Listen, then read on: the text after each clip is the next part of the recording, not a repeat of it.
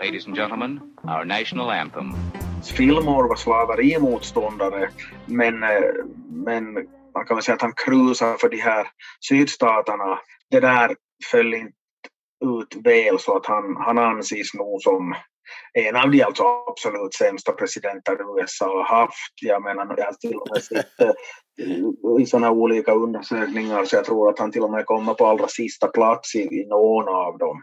Den som skulle ha kommit istället, skulle den personen ha klarat det bättre eller skulle det ha blivit, blivit det här ännu sämre? Men att, för det är ju det att vi har den historia vi har, det är väl ett uttryck som jag använder i varje avsnitt antar jag, men att, att det, det, är ju, det är ju lätt att peka finger men om det är någon som nu gjorde inbördeskriget oundvikligt så skulle jag väl säga att Pierce var snäppet värre än både Buchanan och, och, och, och det här Fillmore.